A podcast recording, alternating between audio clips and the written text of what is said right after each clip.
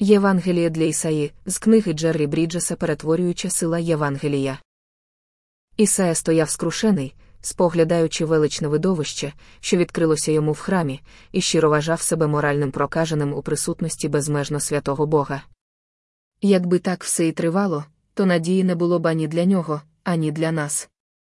Однак Бог не полишив Ісаю в його безнадійному становищі. Він послав одного з серафимів, щоб проголосити Євангеліє, Твоя провина усунута, і твій гріх викуплений, Ісаї 6.7. Бог не сказав Ісаї, мені шкода, що ти так погано про себе думаєш. Насправді ти хороша людина. Замість цього він звертається до реального стану Ісаї, його почуття провини і гріха. Блага звістка Євангелія полягає не в тому, що ми не такі вже й погані, а в тому, що Бог через Христа розібрався з нашою непридатністю. Як він це зробив? На підставі чого Бог міг сказати Ісаї, що його провина усунута? Хіба міг Бог просто замести гріх Ісаї, а також наш, під якийсь космічний килимок? Ні. Боже правосуддя має бути задоволене. Гріх, який здається найменшим у наших очах, це бунт проти суверенної Божої влади і має бути справедливо покараний. Зважаючи на безмежну досконалість усіх його атрибутів, Бог не може підносити один із них за рахунок іншого, а отже, не може піднести свою милість за рахунок своєї справедливості. Правосуддя має бути задовільнено. То на якій же підставі Бог пробачив гріх Ісаї? На тій самій, на якій він прощає і наш гріх, на підставі смерті Ісуса Христа, яка з хронологічного погляду мала відбутися приблизно за 700 років, але в Божій вічності, що виходить за рамки часу, це сталося ще до заснування світу. Біблія абсолютно чітко говорить, що без пролиття крові немає прощення, Євреїв 9, 22, а Іван пише в книзі об'явлення 1, 5, йому, котрий любить нас і омив нас від наших гріхів своєю кров'ю. Таким чином, провину Ісаї було забрано, а його гріх спокуто, тому що Ісус помер і пролив свою кров за Ісаю точно так само, як за нас і з вами. Божа справедливість зустрілася на хресті з його милістю, і обидві вони були належним чином звеличені. Серафим торкнувся губ Ісаї палаючим вугіллям із жартовника. Саме нечисті вуста викликали в Ісаї болісне усвідомлення власного гріха, тому вони й були очищені за допомогою палаючого вугілля. Євангеліє говорить про всі наші гріхи, але бувають часи, коли нам потрібно розібратися з конкретними гріхами в житті. У моменти, коли ми дуже болісно усвідомлюємо якийсь гріх, нам щодо цього конкретно взятого гріха треба почути слова з Колосян 2, 13, Він оживив вас разом із собою, простивши нам усі переступи. Ісая був повністю спустошений морально і духовно своїм баченням безмежної Божої святості.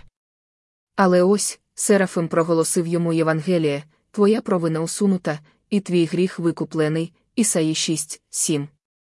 Тільки но Ісая почув голос Господа, який промовляв, кого мені послати, і хто піде для нас, він відповів: Ось я, пошли мене, вірш 8. Його реакція була миттєвою і спонтанною. Ісая сказав: Ось я, а не щось на кшталт, я тут.